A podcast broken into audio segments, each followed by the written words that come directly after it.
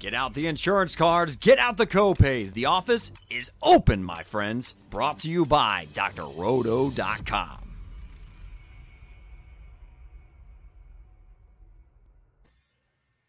What is up, and welcome into a very special college basketball edition of the Monkey Knife Fight podcast brought to you by drroto.com. We are here on a Wednesday afternoon to break down the huge 10 game slate that is available on the board at monkeyknifefight.com. If you are new to monkeyknifefight.com, maybe you've been listening to the podcast, reading some of our articles over at drroto.com, and you've decided now that football's over, you want to jump in and get a little sweat in some of the other sports out there. There's no time quite like the present. You head over to monkeyknifefight.com. You can enter the promo code DOC as you are creating your account. That's DOC. You will get a 100% match on your first deposit up to $100. So not only do we have you covered in terms of some of the best picks on the board tonight, we're also going to lace you up with some free money. So you can't argue with that. And with that, we will kick things off and I will bring in captain of our ship for all things college hoops, Mr. Mike Holland. Mike, how's it going today? It's going good, man. I'm excited. It's Wednesday. It's always a huge college basketball day. A lot of games on the board here, and I'm looking at a few of these to attack. So hopefully we can uh, make some coin here. Yeah, ton of games. Like I like I mentioned at the top, we got a we got a full ten gamer. Um, they've got, as always, uh, sort of the main slate that covers all ten of those games. I think they've got a late slate with uh, four or five all laced up, and then each of the individual ten games you can drill down on and get a little bit action and and find some some plays and some lines in there that are that are pretty soft. So with that, do you want to kick us off and kind of tell us where you're first first focusing your attention for tonight's games? Yeah, so I was first drawn towards this uh, Vanderbilt Auburn matchup. So uh, Vanderbilt's on the road here. It's a tough road environment here with Auburn. Uh, Auburn's favored by 13 and a half. Uh, the total's pretty nice though, 143 and a half. And uh, if you look at it here, we've got a, a more or less option here. Um, you're looking at Scottie Pippen Jr. here at 18 and a half points and Walker Kessler at eight and a half rebounds on the Auburn side. Uh, so for me, I'm really looking at the over on both of these. I'm looking at Pippen here to score more than 18 and a half. You know, he scored 18 or more in five of the last six. Uh, he carries a monster shot right here. He's taking 33% of the team's shots here. Uh, he's fourth in the country at drawing fouls per 40, so he can get to the free throw line. And really, I mean, Vanderbilt, even though their implied totals uh, in the 60s here, uh, I mean, he's a huge part of their offense. And if they're going to score um, and even go over that implied total, he's going to have to be a huge part of it. Yeah, definitely. I hear what you're saying, right? Like, like Pippen very much so has a huge role in that offense, but Auburn is is a is a tough out, right? So you know he's he's getting it done in the vast majority of his recent games, five out of his last six, like you mentioned. But I mean, is is Vandy even going to score enough points to where he can get north of this line? So I think with him, it's you have this type of shot volume. It's really hard to pass on. You definitely want to be on the over on something like this. If he's going to get 16 to 17, 18 field goal attempts and then get to the line eight to 10 times, I mean, the odds are that he's going to get right at that 18. And it's really going to come down to a couple of shots here, there, a couple of free throws made. Uh, so that's why I really like the over on the 18 and a half. And then when you slide over to the Kessler side, I mean, this guy has just been probably the best player in college basketball over the last week. Uh, eight and a half rebounds. I mean, this is this feels like a smash spot. Vanderbilt is not really built to handle this type of size inside. Uh, he's been over eight rebounds in six straight games. Uh, Vanderbilt's last in the conference in offensive rebounding rate. So uh, he should be able to clean up some putbacks here. Uh, I mean, he's got the number one block percentage uh, in the country as well. So you get some of those cheap rebounds too off of block shots. Uh, so I really like him here. He's just on a different planet right now. And so eight and a half just seems a little low. Uh, I like him for double digits today. Yeah, eight and a half just feels like uh, crazy soft line, right? He's basically done this every time he's been out on the court for the last couple of weeks. Uh, Vandy doesn't really clean up the glass all that well, so definitely like the over on that side. Um, whether it's staying in this game or maybe looking elsewhere and in, into other games, What's another uh, What's another uh, line or setup that that is uh, uh, easy to attack, or at least set up to attack tonight? Yeah, so when we slide over here to the Big East, you've got Georgetown traveling to Marquette. Uh, pretty high total here, around 153. Uh, Justin Lewis from Marquette, his uh, his line here for points is going to be 16 and a half. And then on the other side, Georgetown, you have uh, Mohammed. Um, his rebounding line is set at seven and a half. Um, I like the overs on both of these. Uh, I think for Lewis, his shot rate is, uh, you know, kind of like Pippen. It's almost 30% here. So he's going to get a ton of volume here. Uh, you know, the team Marquette's projected to score into the 80s. I think KenPom has them around 85. Uh, so when you're shooting 30% of the team shots when you're on the floor and you have an 85 applied total, it feels like 16 and a half is too low. And then Georgetown's just been atrocious on defense. I mean, they just give it all up. It doesn't matter. Two point percentage, three point percentage. Um, and then Lewis, you look at it, he's three straight, um, 17 or more, and seven of the last eight.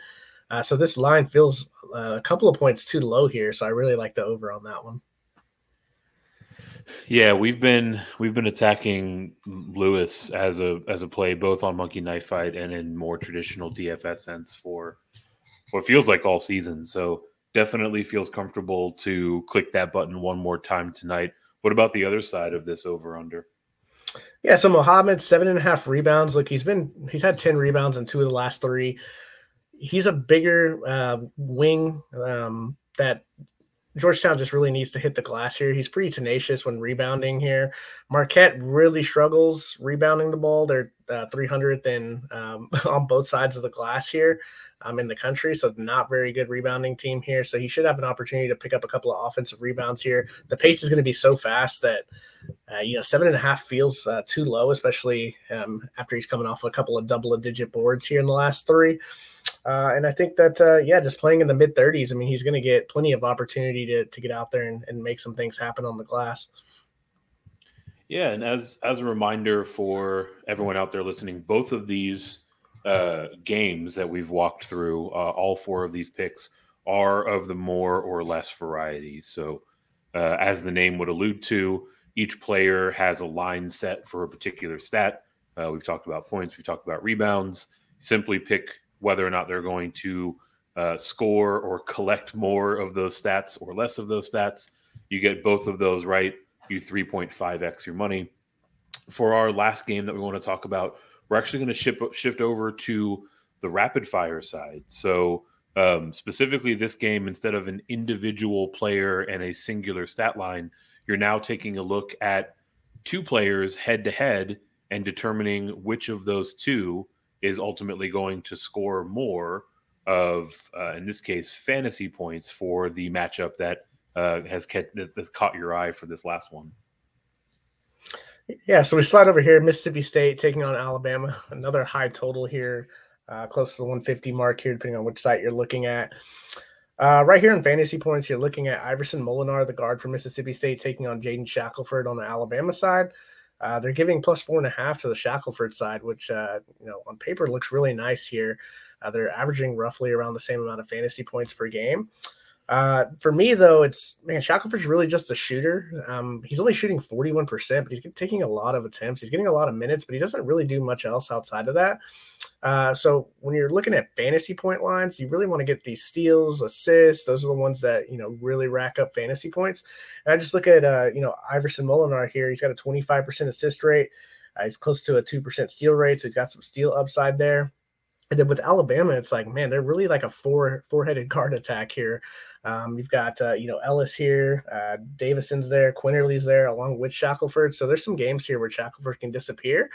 For Mississippi State side, I mean, it's really Molinar. He's going to have the ball in his hands a ton. He's going to have plenty of opportunities in this pace to, to, to rack up fantasy points. So I'm not afraid of that four and a half uh, that we're given here to Shackelford. So I like Iverson Molinar on that side. So less to do with this, you know, individual matchup and and more to do with kind of the the big picture.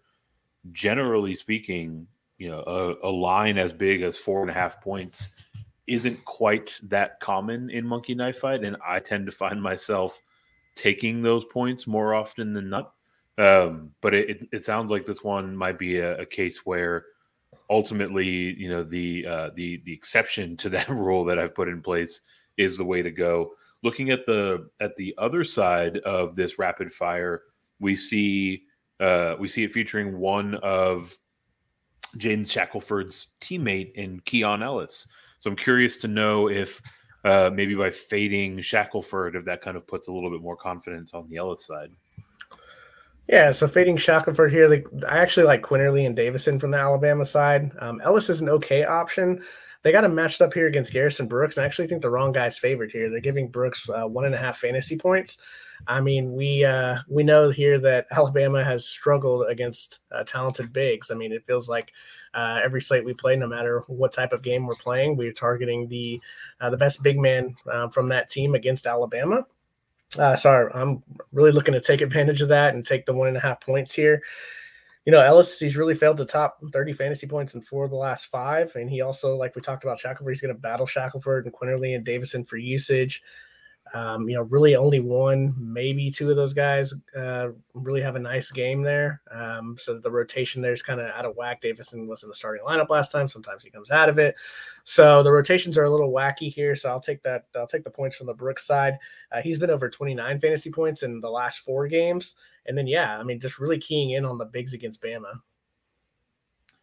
Yeah, that, that makes a lot of sense for anyone that's looking for historical reference um, you know, want to get an idea of, um, you know, where these numbers are coming from. That Mike is referencing, you know, fantasy points in four out of the last five.